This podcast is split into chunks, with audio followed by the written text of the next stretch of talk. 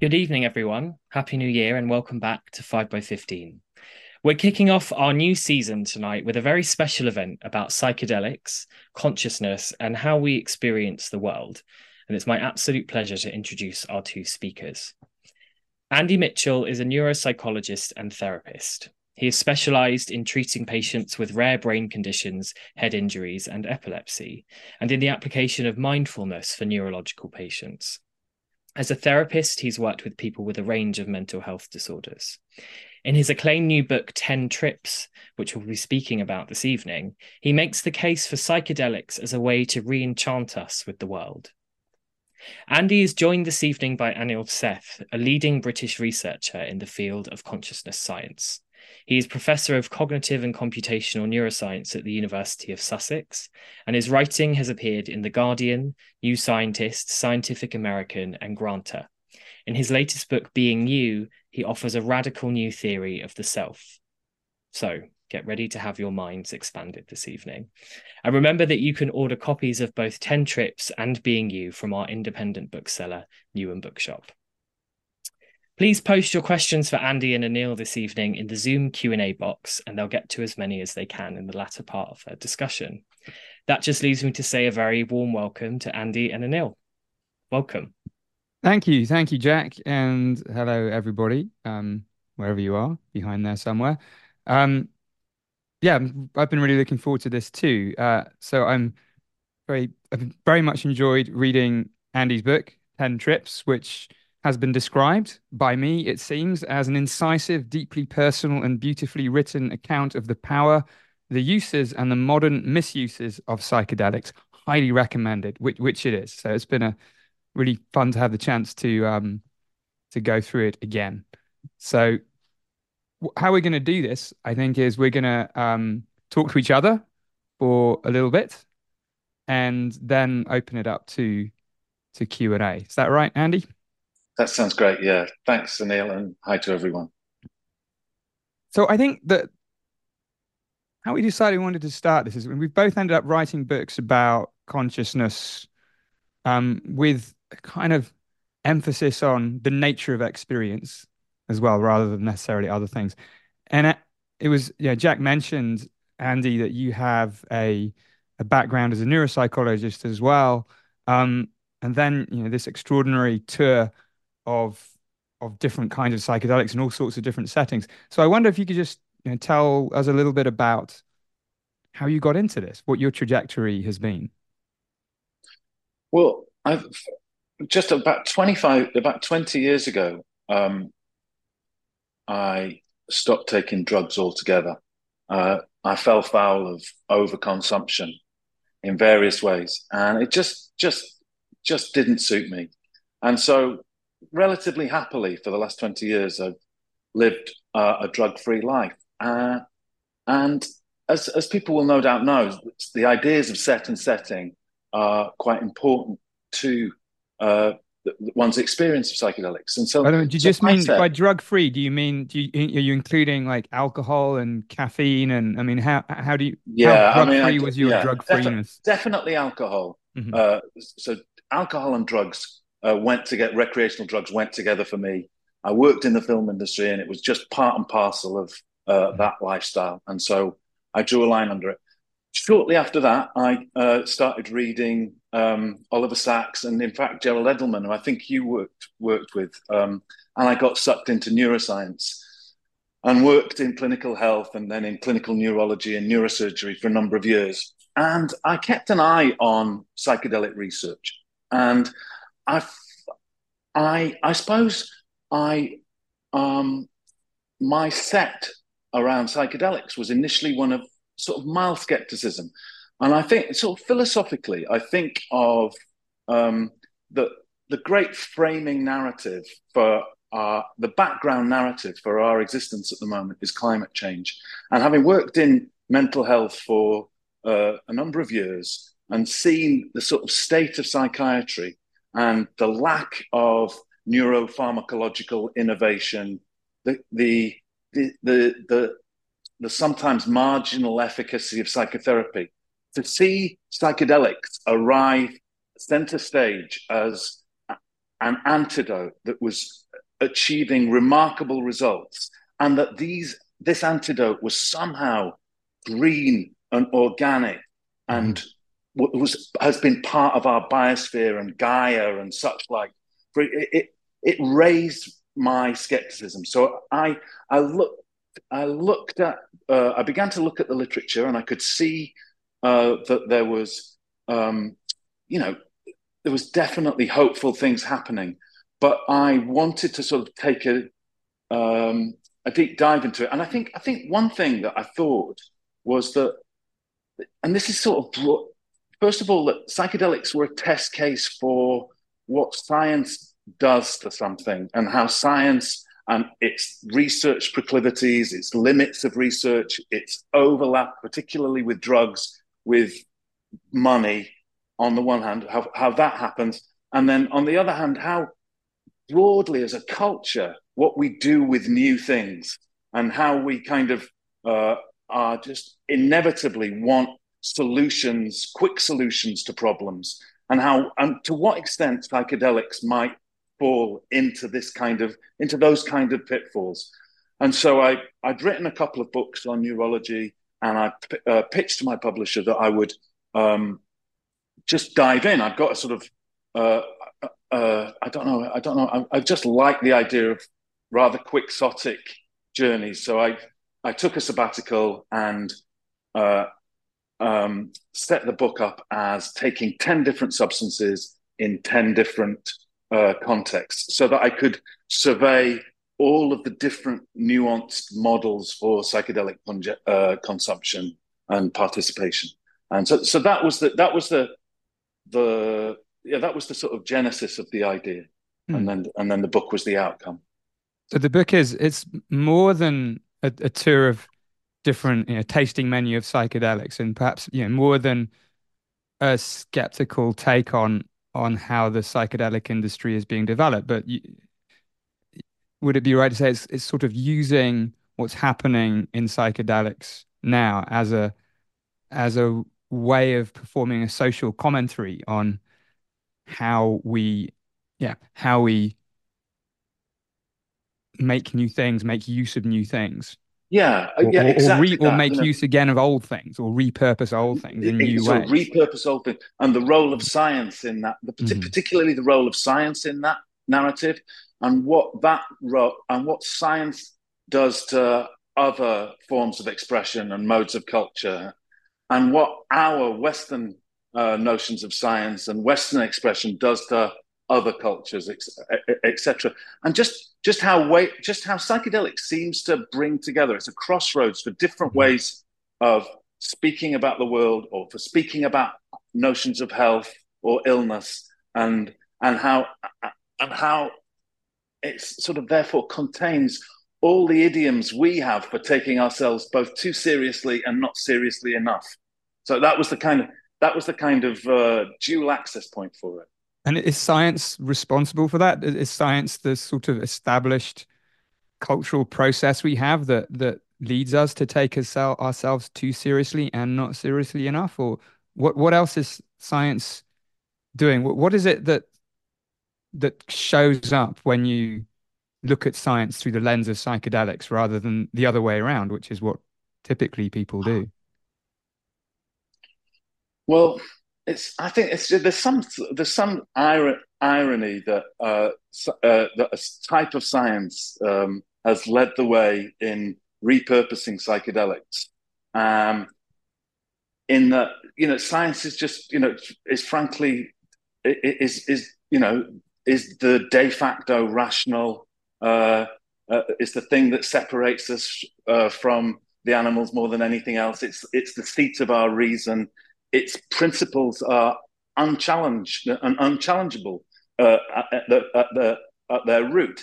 And yet, there's something about psychedelics that's saying, in order to unstick ourselves from our own individual reasoning, we have to experience some form of insanity, some form of mm-hmm. derangement, some form of our fragility in the face of our best best efforts to navigate the world. So there's something, you know, at the most literal level, counter counter reasonable about it. Mm-hmm. Interesting. So you think there is a shared feature across psychedelics of there's it's introducing some kind of temporary derangement this temporary got that, it's definitely got that aspect to it and you know and i think that that's i mean science can accommodate that for sure and i, I think um, you know your book uh, which had a big influence on me at the time at the time that i read it a couple of years ago just shows what uh, um, a lucid grounding in not knowing and added with curiosity about phenomenology, how far that can take you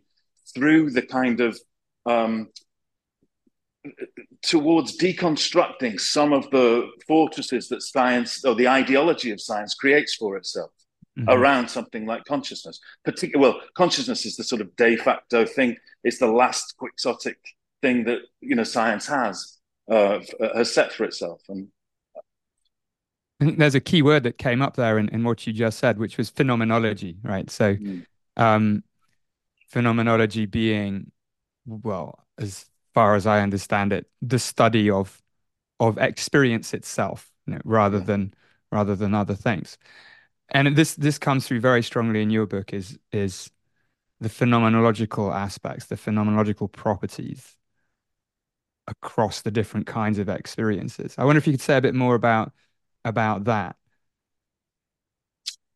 Yeah, I mean, so I, my my background uh, before I got into science, my background was in in literature and philosophy, and I think I came to see psychedelic experiences really as sort of it sounds so pretentious, but as to kind of sort of art forms that uh, the normally under experienced parts of the brain is capable is capable of laying out for us in ways that are just by definition uh, shocking, surprising, beautiful, to the point that I could, being being kind of deeply agnostic myself, I could feel the pull of wanting to attribute the masterliness and the artfulness of some of these experiences to something beyond uh, the brain. Mm-hmm. Uh, and it's not, it was no surprise to me to meet as I traveled the world people who had gone all the way and gone from agnosticism to forms of animism, particularly forms of animism and belief in uh, the trees or belief in weather systems or mm-hmm. belief in cultures they'd never experienced before, you know, adopting their belief. And to me, that's that's that's really what uh, in a in a so I can't remember who it was that said that poems um, miss, uh, poems are where we go to the the the, the received the, the, received thing is that poems are where we go to for wisdom. Mm. Uh, and psychedelics are where we go, are therefore psychedelics are where we go to for wisdom. But for me, poems and psychedelics are where we go for to deconstruct wisdom, to disabuse wisdom in some way, to see mm. uh, to see how our brains can put things together and we will then fill in something uh, sort of remarkably artistic ab- around it. Mm-hmm. Uh, look under, to shape our psyches. Mm, to look under the hood a little bit, so to speak. Yeah, exactly. Yeah. yeah. And do you think this this um, the fact that a number of the people that you've met were drawn away from agnosticism or even atheism towards some forms of animism is is that attributable to the specific kinds of phenomenology that are associated with the psychedelics that that they were taking or the psychedelics in the cultural context yeah, I mean, I, setting? I think it's, I, I, mean, I haven't studied it formally, but I think hmm. the number of people that I met that would say that they met some kind of entity that was separate from themselves, hmm. and that entity then told them about the secrets of the universe or what they should do with the rest of their lives. And by and large, that you know, they, as far as they were concerned, they were ad, now adhering to that. And I think mm. there's been studies in the last couple of years looking at how people shift metaphysical or can shift metaphysical positions on the basis of taking psychedelics. And yeah, I that's think, right. Yeah, Chris Lefferty, I think, has done some of these studies. Right? Chris Lefferty's done yeah. it, and and, mm. and I think you know that as as a clinician, that has some implications for um, if if these are ever to be used routinely in in the British healthcare, then we've got we've got to do due diligence with informed consent, etc. Then that needs to be built into uh, what we're telling our patients about the possible consequences of psychedelic experiences. Right, you might end that you might end up believing something completely different about the nature of the universe. yeah, you might be. Yeah, right. At, at, what cost are you cured of your depression? Yeah, yeah. But that's interesting. I mean, the, the I think it's a fascinating question about how people's metaphysical beliefs, which is to say, sort of you know beliefs about the relationship between consciousness and the material world or the existence of you know some higher powers and things like that how how does that change i mean it, i remember in in my experiences um it sort of went the the other way around sort of like well the experiences i've had un, under psychedelics which are, far fewer than, than yours far less varied as well i think are well what that's that's exactly what I would expect to happen if my conscious experiences were generated by the brain, um, mm-hmm. and you start screwing around with with that process. I was yeah. reminded of of you know there are ways, for instance, in which you can induce out of body experiences. I mean, sometimes this can happen in psychedelics, but it can also yeah. happen you know, in other situations, like through brain stimulation in particular ways. You know, some people would say even through virtual reality, though I'm not quite sure it's the same thing. And of course, you can have the experience of being outside your body and maybe looking at it. And you can draw two diametrically opposite conclusions right. from that experience. You know, one could be, well, you know, I take my experience not only seriously, but also literally. So because I experience myself as outside of my body, consciousness can leave the body and and move around. Um, yeah, right. Or you could say I take my experience seriously, but not literally. And so you come to the conclusion that, ah, the first person perspective that I've always taken for granted is something that the brain is always um, under the hood, just cobbling together. And you can, yeah. If you screw around with that process, you screw around with that aspect of your experience. So it becomes a, in, in a sense, it smuggles in even a deeper materialism because it, it might reveal aspects of your phenomenology that you hadn't considered even required a material basis. So I guess my prior as a neuroscientist meant I was more susceptible to taking something like a psychedelic experience and in a sort of confirmation bias way, finding in that further evidence for uh, a materialist uh, metaphysics. But it seems yes. that most people indeed go the other way. You know, they right, right. And I, and, and I and I can yeah I think that's right. I think I suppose there are there are moments like an out of body experience or an entity uh, speaking. There are moments that one can understand within within the terms of neuroscience quite easily in the way that you say it's within a physicalist tradition. I suppose the thing that is most seductive to me though is that say there's five hundred people talk about a, a trip uh, being a good trip or a bad trip, but really just like perception itself, it's made up of a, a gazillion different bits of information that are uh, smoothed over into mm-hmm. one or several narratives. And I think that the, the, the most astonishing thing is that uh, that when one is the is the sense that taken together as a whole, the trip can feel like it's been put together by a master orchestrator, that it couldn't have been put together in any other way that all billion bits are mm-hmm. pointing to many different insights that you can that are adducible and that weren't adducible before that moment and it's it's very very difficult to resist the urge then for for me even to to to well just to to want to say that there are mysteries mm-hmm. to the brain that just uh, at least to come up with that kind of low level agnostic mysticism and say there are things about the brain that are just you know, staggering in what in what uh, in their capacities to astonish us. Mm-hmm. What do you think of that?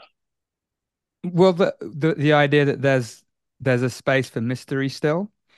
There's a space for mystery, and there's a space that that somehow that the the, the greatest work of art might be just the way that thing, the way that perceptions are being arranged at any given moment. That life itself has as Hamlet says, I think yeah. life is in, is the slow artist. We could never we could never make it up. Yeah, I'm I'm very sympathetic to that. I, I was I was just thinking uh, as well um, about this, what you were saying about the the sort of the significance a well orchestrated psychedelic experience seems to have, like the fact that that it, it, seems to be pointing to something. It seems to be laden with, with salience, and just wondering whether that's actually because of the the content of the psychedelic experiences, or whether it's just another aspect of the general phenomenology that things have a salience. You know, much as in in um and and of course originally psychedelics were described as psychomimetic substances because they were yeah, yeah. was argued that they mimicked um forms of psychosis and i think you know that idea has rightly been uh, fallen a bit by the wayside but one aspect where there might be similarities is in this feeling of great significance to everything that can be quite common in psychosis as well can't it yeah right I, I suppose that yeah, I suppose I can I can accept that to a point of a point to a point. But if you know, it take for example um, the sort of tradition of psychedelics and nature, rather than mm-hmm. psychedelics as studied in the lab, it's psychedelics taken in a forest or psychedelics looking at uh, a grassy field.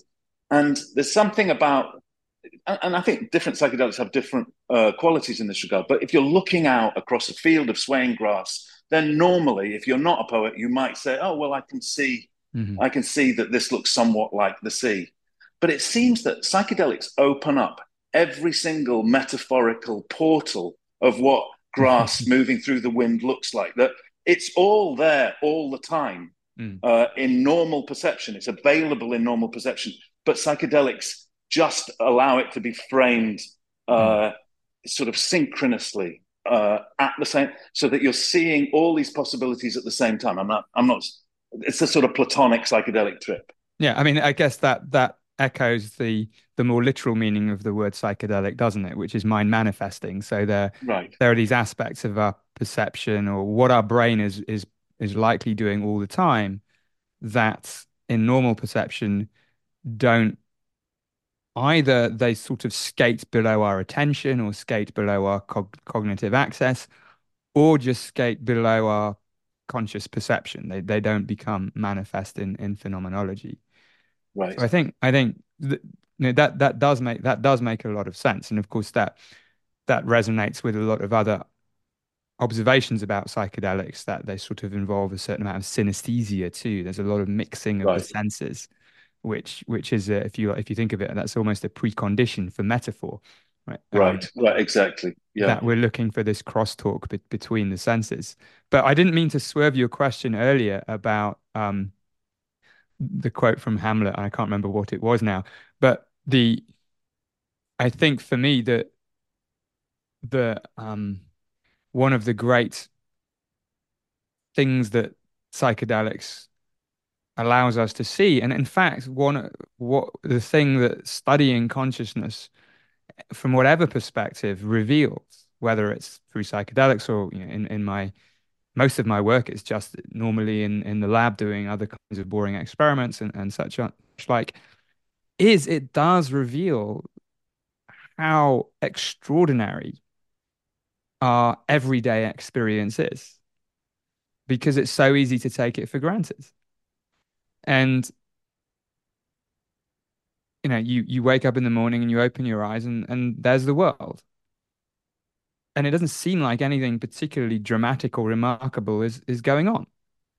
Um, but of course, what's happening is this everyday almost miracle of your brain creating the subjective experience of a world and of a self from noisy and ambiguous sensory electrical signals, which are only ever you know, indirectly related to things which we'll never have direct perception of anyway. It's always a always a construction. So this is another thing actually I've been interested in about psychedelics. There's again, I think, two two views. Um, one is that a little bit like what you were saying, psychedelics almost it, it takes away the filters. It allows us to see what we would not normally see and if you push that view to to an extreme, you know, it can be uh, said that psychedelics allows you to see reality more as it is than in the blinkered, filtered way that that we often do. Um, but then the other way to think of it is that it doesn't allow us to see reality more as it is. In fact, our everyday perception is probably geared to objective reality in in ways that are more robust, you know, from a from a sort right. of survival oriented perspective. Right. Um, but what psychedelics does show is is that that itself is still is still a kind of construction. Yeah. That it reveals that all of our perceptual experiences are are you know works of art by the brain for the brain. Right. I think I think in being you or elsewhere, you've described yourself as a physicalist, but agnostic with regards to with, with regards to what? The truth, I suppose, in the ultimate way. I mean, yes. So I I I I do describe myself as a sort of pragmatic materialist physicalist, by which I mean that now materialism, physicalism, I'll use the two synonymously here, is, is basically the idea that objective reality exists. There is stuff, you know, exactly what this stuff is. Who really knows? Best ask a physicist. It's it's complicated out there. Um, but there is stuff independently of our conscious experiences of anything. So there was stuff before there were subjects or or any organism that had any experience, and that consciousness is somehow a property of stuff organized and interacting in particular ways. So I mean, this is set in in contrast to to idealism, which is the idea that you know the primary mode of existence is is consciousness or mind, and, and stuff is a sort of reflection of that. Um, or panpsychism, the other sort of, which has been getting a lot more play recently, people like Philip Goff, which is that no, there's there's stuff, but there's also consciousness. Consciousness is also fundamental. Yeah. Um, which is a view I don't find particularly uh, useful. It's not that it's it's it's obviously wrong. It just doesn't really help. And so that that mean that explains why I'm a sort of pragmatic materialist because I I find it the most useful core assumption to make when trying to understand things about consciousness. Yeah. Um, and of course, materialism in jet has been a very productive philosophy that's driven scientific insights over hundreds of years. It doesn't mean it's fundamentally right. You know, it may be right. that that that materialism will fall short of explaining right. how and why consciousness is part of the universe. But it hasn't fallen short just because it hasn't got there yet doesn't mean yeah. it's necessarily going to fail. Yeah. And it's still, I think, is our best current bet because it it generates testable hypotheses that have explanatory and predictive power and, and and that's what we need and then it's an open question you know, will it fail will we need recourse to some other metaphysics well, I don't know. I mean, there's a long way to go. The brain is complicated and matter itself is extremely complicated. So the resources of materialism have not been exhausted by any means, I don't think. I mean, do you think, do you think, I mean, do you think there's anything about um, the, the renaissance in psychedelics overlaps because there's um, such, you know, high profile interest in consciousness these days? I mean, there's there's and just and just sorry, just to, and yeah. the second part of that would be: is there anything special about psychedelics in what it might contribute to furthering the understanding of consciousness? I think for sure. On, on, on yeah, let's let's think about both. So there's been a an interesting sort of historical synchronicity or, or parallel between the study of consciousness in general and the rehabilitation and or renaissance of psychedelics. So, you know, for a lot of the 20th century, it was pretty illegitimate to to study consciousness within neuroscience and psychology. Um, it'd been ostracized because, you know, arguably, because it, it is difficult. It's it's a it's a topic that has unique difficulties because it the thing you're trying to study is intrinsically private and subjective and has this air of metaphysical mystery about it as well. But on the other hand, it is perfectly possible to study consciousness. I mean, it has the great advantage of being human scale, um, realized in billions of different instances, um, and you know, available right here, right now. I think of some of the other grand mysteries of like what happened at the Big Bang. It's was that's very far away, very long ago. Can't intervene on it. Very difficult to study. Or quantum, you know, what's the nature of objective reality? How do we understand quantum mechanics? Very, very small, very hard to do.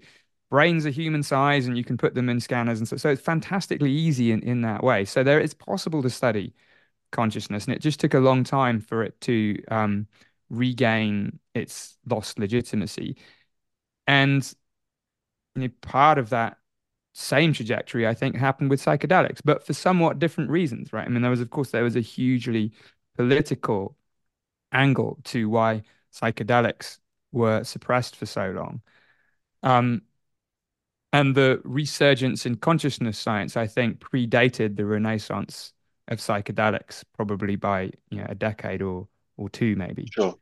Um, but there is now a, a, a synergy between them because you know, it comes back to the mind manifesting property. I mean, if you think about how one might want to study consciousness, well, one of the things researchers like me always try to do or, or find ways to do is is intervene. You, know, you want to change the system and, and change experience. And of course, psychedelics do this. You, know, you give somebody a small amount of a of a particular chemical compound, and their experiences change so dramatically in in, in much more radical ways than is possible using mm. most of the the methods that we have in psychology labs, where you can say, oh, like you you saw some dots going left or some dots going right. I mean, great. You can learn a lot that way but you're not deconstructing how you know the the sort of structural aspects of how consciousness unfolds in general. You're not you're not unpacking the structure of consciousness very much. But psychedelics can do that in a controlled, controllable way. And of course you can, as people like Robin Carhart-Harris have done, you can put people in brain imaging and and begin to connect the dots and begin to um, understand what's happening in the brain globally. Because we know very well for many psychedelics what happens at the chemical level. LSD, yeah. psilocybin uh, bind to serotonin receptors. Um, and we know where those serotonin receptors are. is very well understood. But the, the gap between knowing that and understanding how and why our experience changes so dramatically, that's where I think the action and the opportunity is um, you know, what's happening at a whole brain level that can account yeah. for, for these changes. So it's a very, very powerful tool for consciousness research, completely independently of any of any of this um, therapeutic value, which I think we should you know, talk about a little bit as well, because I think this is central aspects of your your book. I mean, I, I think your book is a brilliant sequel to Michael Pollan's How to Change Your Mind, which which seemed to be a book about was it 10 years ago now? Was it already? It was 2000, 2018, so just oh, not that long ago, actually. Ago. Yeah. Um, coming up to 6 years. Okay. I mean that really seemed to to catalyze a much more widespread interest in in psychedelics you know, outside of specific communities. Um, and probably did a lot to kickstart a lot of what we might now call the psychedelic industry. Yeah, I think there's even there's even something in psychedelic research called the Michael Pol- controlling for the Michael Pollan effect. I think one problem with psychedelic research, clinical research, is that people's right. expectation of healing is so strong, uh, and and Michael Pollan is you know uh, comically responsible for kickstarting that snowball. That it's that the, the clinical research faces the task of how to mask or mask you can't mask psychedelics but how can you um, mute people's expectancies about change because yeah. because but, but, you know for example recently some of the attempts to uh, show the efficacy of microdosing in particular have not really crossed the threshold of placebo and and there's a lot of debate about how strong the placebo is in in um, in in in more macro doses as well. Mm-hmm. And I think I do. I mean, at least when I first started digging around in a couple of years ago, there was just such a strong wish amongst the psychedelic research community for um, psychedelics to work, and that's really understandable because so little has worked pharmacologically mm-hmm. for people uh, struggling with um, uh, mental health diagnoses. and I think I think that as a consequence of that, some of the research that was done um, just made made too larger claims on two small effect sizes. Uh, to my mind, from this vantage point, after having written the book, I think there's no doubt that psychedelics can have a transformative effect on some people. Um, how long that lasts uh, and the nature of that transformation is is still too early to say. But I still think that for many people, you know, for many people who are struggling with long term, uh, severe and enduring mental health diagnoses, psychedelics are not are not going to change the material circumstances of their life or the materiality of their brain in significant ways. I think I think that um, I think uh, I think there's been over claims for that with psychedelics. So you think the pendulum might have swung too far the other way? I think, um, and I um, think it's beginning to. I mean, apart from the fact that it's now you know a multi-billion-dollar industry, mm-hmm. I think there is more realism about um, uh, uh, about caution in terms of making claims about what works for whom. And there's so. I mean, I think it, it, we're talking about the clinical research, but there's so little been and I know there's, I know Robin Carhart Harris and others have done a lot about brain imaging, but there's still a lot to be done in terms of um, mapping the phenomenology scientifically, mm-hmm. and that's what's always impressed me about your work. It's been so phenomenologically curious, and I mm-hmm. and I and I think that there's very little been done uh, to. Uh, to, I mean, there's so much that could be done, and so little that has been done thus far. And uh, I, I suppose just to tack a little bit, um, and I, I, was reading recently, and I covered it briefly in the book about some uh, virtual reality software called mm. Isness, Isness Distributed, which gives people psychedelic-like experiences, usually in groups. And it's been found, it's been so, it, the verisimilitude of the experience is so strong that the effect sizes of spiritual experiences and ego death is at least as strong as psychedelics. So there's there's obviously something beyond the neuropharmacology of it. Mm-hmm. And that, that, made me think of um, your involvement with um, the Dream Machine, mm. um, which people may not be familiar with. Would you just say a little about that, Anil? Sure. So, um, yeah, the Dream Machine was was a, a, public art science project. You went to it, Andy, didn't you? Yeah, I did. Um, yeah, yeah.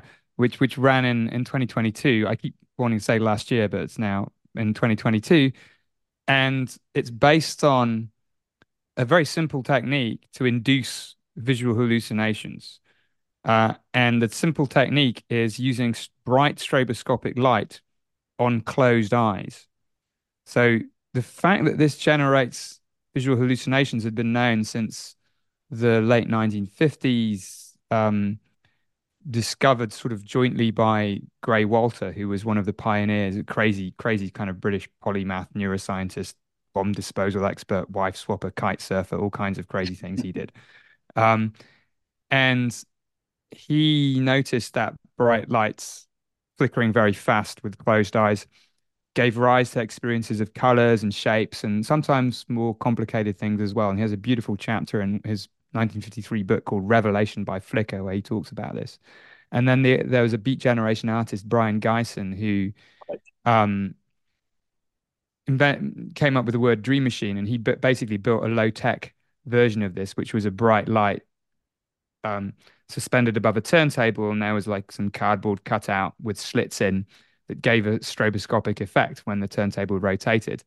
So he made these dream machines and he wanted to commercialize them actually and sort of make them very, very widely available. But for, for various hilarious reasons, that, that didn't work out. Um, and so the, it was kind of forgotten about this, this dream machine thing. And in my lab, we got interested in it about 10 years ago, more now, I think, when we saw some Austrian company visiting and, and they'd brought this strobe setup. And I was very skeptical. I didn't think it was going to work at all. But it really did. You know, you sit in front of this powerful strobe light and you get vivid, for me, really deep, uh, saturated, oversaturated, hypersaturated colors and fast changing geometric patterns. I think it's fascinating because the light is just white. So there's an interesting dissociation between the stimulus and, and the phenomenology again. So this was something we were doing in the back burner for ages, but then the opportunity came up um, through again various hilarious reasons involving Brexit, surprisingly, to develop the Dream Machine as a collective experience for thousands of people. So we did this in collaboration with with the the musician Jon Hopkins and some architects, Assemble Collective, and built Dream Machines which housed basically 20 or 30 people at a time would go in, experience this um, stroboscopically driven hallucinatory journey, and then come out into a reflection area and sort of think about what they experienced, talk to each other, write about it, and so on. And overall, we had about 40,000 people through the Dream Machine um, in London, Belfast, Edinburgh, and Cardiff in 2022 and we're hoping to we're hoping to sort of take it take it on tour. But what's super we, we were very very careful not to not describe it as a psychedelic experience, you know, partly for this expectation thing.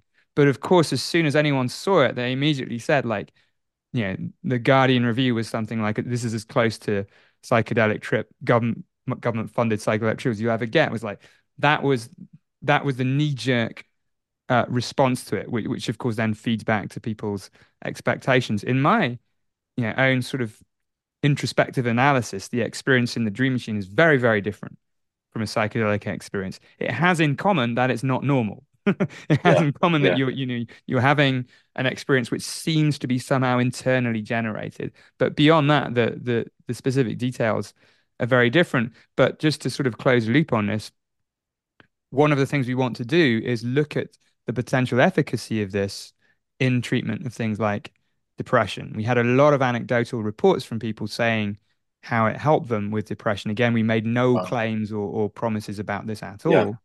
Yeah. Um, it this could be just because it was a very nice thing to do. I mean, the whole setup was was nicely designed and you were well looked after. So it, it could just be, you know, you go somewhere, you have an unexpectedly nice time, you feel better. But there might be, you know, the the the the thing we want to just examine a bit more closely, and I have no, um, you know, I, I don't know how it will turn out um, at all, but it could be that the there's a shared sort of antidepressant mechanism between something like Dream Machine and psychedelics, which is the breaking yourself out of your normal perceptual habit. Yeah. And if you experience, yeah. you're able to directly experience your brain as the source of experience itself, which yeah. both the dream machine and psychedelics can do. Maybe that is the sort of the common mechanistic pathway, which is uh. totally, which is amusingly, it's totally the opposite to what some companies are doing in in the states, which is trying to develop non psychedelic psychedelics, where they preserve right something of the pharmacological effect, but but totally try and get rid of any experiential effects you know, to, so it'll be easier to get through regulation and so on. So if you like, you've got these two interesting things. We, we we're betting on it's the experience that matters, not the pharmacological mechanism. And then you have these other people saying exactly the opposite. Of course, you might need both for re, for, for real change. But at, at the le- a material level, at the level of the brain, could both of those possibilities look the same? Um, well, the the strobe light is it may you know there, there may be brain it will be having there's certainly something it's doing to the brain because your experience is changing. That's what I mean. I suppose I mean uh, given that a lot of the the research, the clinical research, and the neuroscientific research is pointing to has had this sort of magical re- referring to synaptogenesis as the yeah. sort of as the key. I mean, presumably both of those routes could lead to synaptogenesis, uh, uh, identical synaptogenesis? Possibly. I doubt it'd be identical. I think there's a couple of animal models, you know, people doing strobe right. lights on, on mice and things, um, showing potentially some increased plasticity, you know, so that the brain becomes a bit more changeable. But I think it would be very different. You know, for instance, one of the things about psychedelics is there seems to be quite an extended window post psychedelic, yeah, yeah. post the acute period of administration, where the brain yeah. is more changeable. um, you know, I very much doubt that would be the case in the the strobe light thing. It's also, you know, it's temp it's it's very constricted. The light starts your experience changes, and the light stops you. You you know, you're straight back. Um, so it's very um temporally circumscribed. But yeah, I mean, there could be. So so this is something we we want to you know look further into what's what's happening sure. in the brain in the in the moment and and later on. But sure. it's it's a surprisingly simple way of of inducing an altered experience. That, that and, and, I think I'm right. Yeah, yeah. I, I I experienced it at the very end of my research, and I'd done way too many trips in too short a time. And so for me, the experience, whilst very interesting, was on the mild end of the spectrum. But I think I'm right, right in saying is that you were self and hate, health and safety concerns restricted you to certain narrow parameters with your equipment. Yeah, that, that, that's right. That's right. So when we were developing, we ought to move on to the Q and A in a second, actually. But sure. but yeah, when we were developing it, we you know we had the luxury of just being able to sort of experiment on ourselves and do more or less what we wanted. Right. And um, yeah, so there are versions of it which are much much less mild. okay. Okay. Um. Okay. So I think, in the interest of time, we've we, I sorry we yeah. ended up. This was always going to happen. Um, we've got a ton of questions. I hadn't seen a lot of them come in, so I'm just going to skate quickly through them and just see if there are any that that are roughly the same. Um, well, let me just start. While I look at them, I'm just going to punt one to you, Andy, that you can that came yeah. up early that I'd been I'd seen already, which is which is a common question, I think. So it's it's from anonymous attendee, and it's asking how addictive are psychedelics? Is there a danger prescribing them to those who struggle with addiction? Yeah, I mean, interestingly, uh, they're being u- they're being reused now as treatments for addiction, and I think at the physiological level, uh, they've fa- they've found to be, they're found to be robustly non-addictive.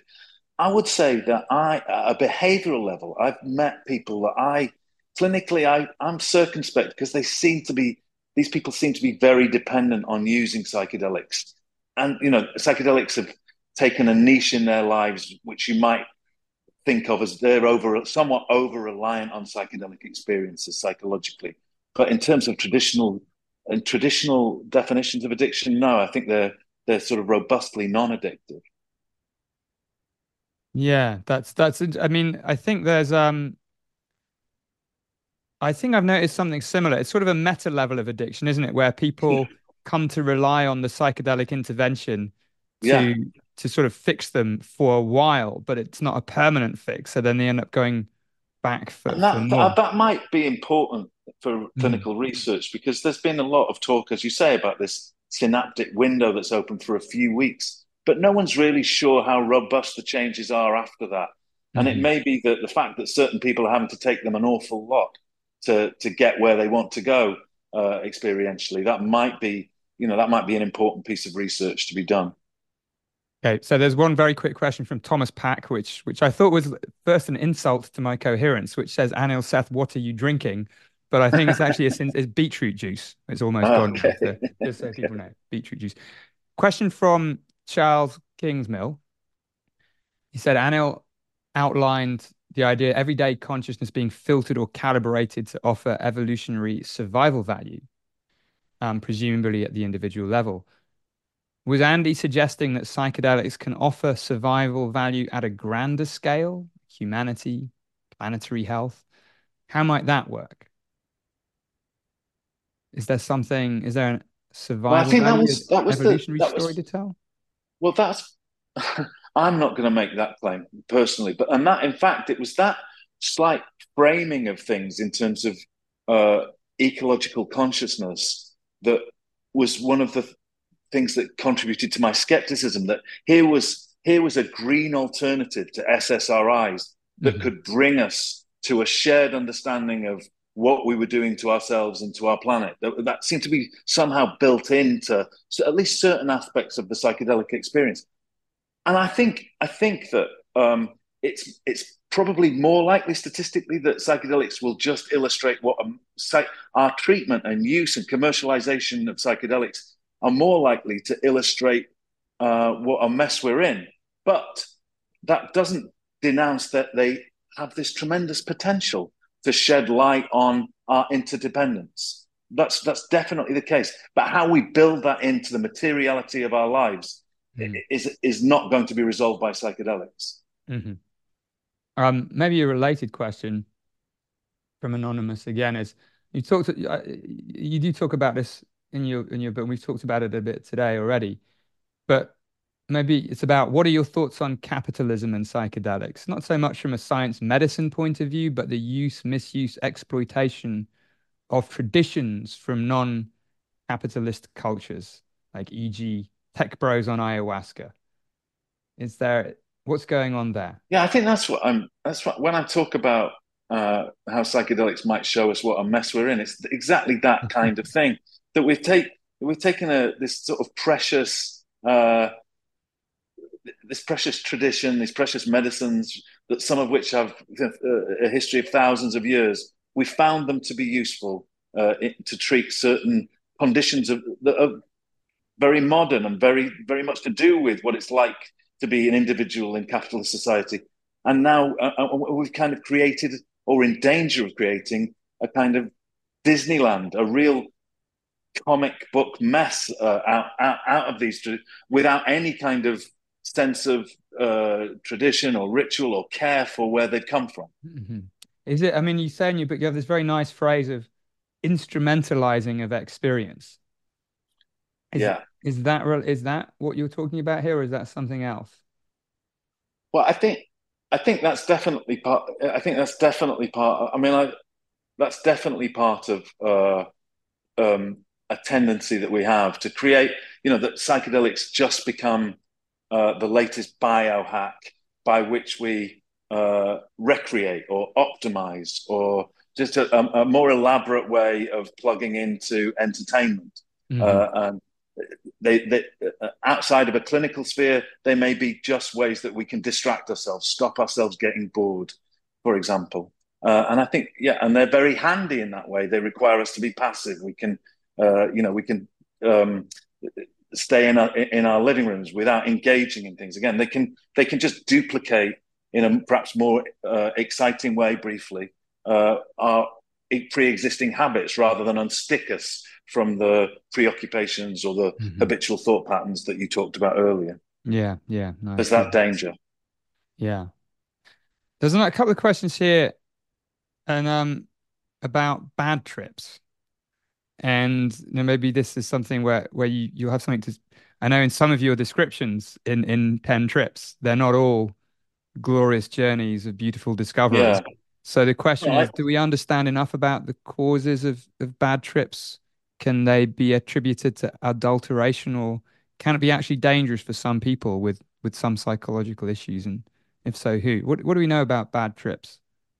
Well, we just we we know that they're far more common than was initially. The, the, say in 2018 when mm-hmm. uh, Michael Pollan was reporting on the the evidence, they were very much underreported. Since then, there's been sort of quite a significant and important research done on just how widespread bad trips can be. And I think the global ayahuasca survey um, of 11,000 participants indicated that more than 10% of people have what they call a serious adverse experience during an ayahuasca ceremony.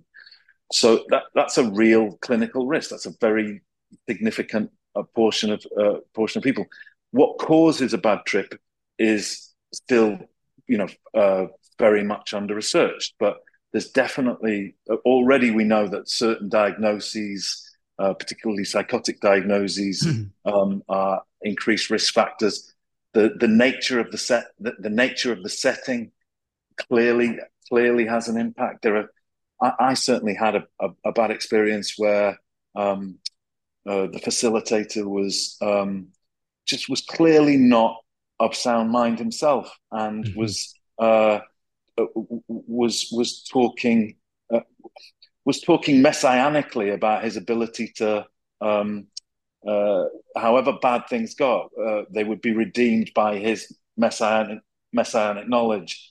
So I think there's something, you know, there's a lot of the a lot of uh, a lot of psychedelic experiences are taking out uh, taking place in uncontrolled environments, which mm-hmm. certainly is a cause for risk. But even in control even in controlled environments, there's been an under acknowledgement of risk so far for sure. Isn't there a, a, deeper question here about what what is a bad trip and what is bad about a bad trip? There's another thing Absolutely. that you, you, write in your book, which I think it's a it's a sort of more general um, quote that's always in the air in psychedelic discussions, which is that you get the trip that you need, not the trip that you want. And is there not the possibility that what may be an unpleasant, a very unpleasant experience, you know, a bad trip, which which is scary and disturbing and distressing in very many ways, might actually be therapeutically if if integrated in the right way afterwards might be exactly what the person needs in order to make progress psychologically. I know in my own experience, I one of my psychedelic experiences would definitely be described as a bad trip, but it's actually one that I look back on as being one of the most positively transformative, um, in part because of the way I discussed it and and talked about it afterwards. I think that's that's certainly true, and I think something even more fundamental than that, perhaps, which is which is, and this is this this is something that comes through strongly in a lot of your work, is that you are making a decision about, as I said earlier, a trip is constituted by a million billion bits of information. So to say a bad trip means that you've smoothed out all of that information into mm-hmm. one account, and you are probably doing that during the trip. So there's something about how your expectations or your decisions about an experience are then shaping what's to come rather than that kind of more equanimous uh, ability to decide what something is as it's occurring rather than pre preordaining it via priors. Yeah, yeah. No, that makes sense. That makes sense. Yeah. And I mean, this does get back to the role of expectations in shaping all of these things, doesn't it? Yeah. And yeah, part of I remember I think, you know, I thought about this a lot, but in a couple of my experiences, I I wasn't aware of quite how many expectations and um, sort of not only about the experience, but about my reasons for doing it, my reasons to be there. Th- these are all parts of expectations that you bring as well. Yeah. And I, I was sort of bringing tons of these things to this well, to this right. context. I think and that was problematic. well, I mean, I think this is where I mean, forgive me for saying this, but you know, just as risk has been under nuanced, mm-hmm. then the ideas of the idea of of set and setting and intentionality, which are all kind of commonplaces in psychedelic circles, are just under under under understood. Mm-hmm. There's there's not sufficient nuance in yeah what constitutes a set, how expectations interweave everything and may play a huge role or perhaps no role at all in intentionality, for example. Yeah, yeah. No, I completely agree.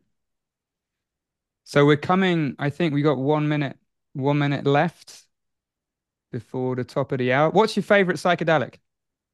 For me, it was Wachuma, mescaline and it was the sort of mm-hmm. least visual one, but it just mm-hmm. felt like my whole body turned into a heart, and uh, hmm. everything that I saw somehow revealed itself as just what it was. There was nothing complicated about it; it was just a direct connection. What about you? Um, I think it was um, it was LSD. I haven't tried as many as you have. Okay. But just the perceptual, overwhelming perceptual beauty of of that experience and transformational ego just was just wonderful.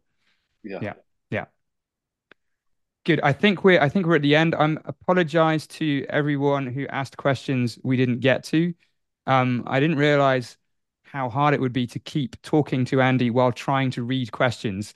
Um, dual, dual tasking. And so some of the longer questions didn't get asked purely because I couldn't concentrate long enough to, to read them while still listening to uh, what what we were talking about. But thank you for, for asking them. There's lots of fascinating questions here. Um, and I hope our discussion sheds at least a little bit of light on the issues. Thank you. Thanks, Andy. Thanks very much, Neil. Thanks, everyone. Neil, thank you so much. That was fascinating. And you've given us so many new ways to think about these questions, these big questions. So, really, thank you Thank you so much for this evening. Uh, and thank you everyone for attending. Remember that you can order copies of Andy and Anil's books from Newham Bookshop. Details about how to do that are available in the chat. Uh, and we'll be back next week with our first uh, of a new series with Kew Gardens and Rathbones. We have a panel on health and nature with Anne Bickley and David Montgomery, among other excellent speakers. So please join us for that. That's next Monday at 6.30. Andy and Neil, thank you so much. Good evening, everyone. Thank you. Thanks.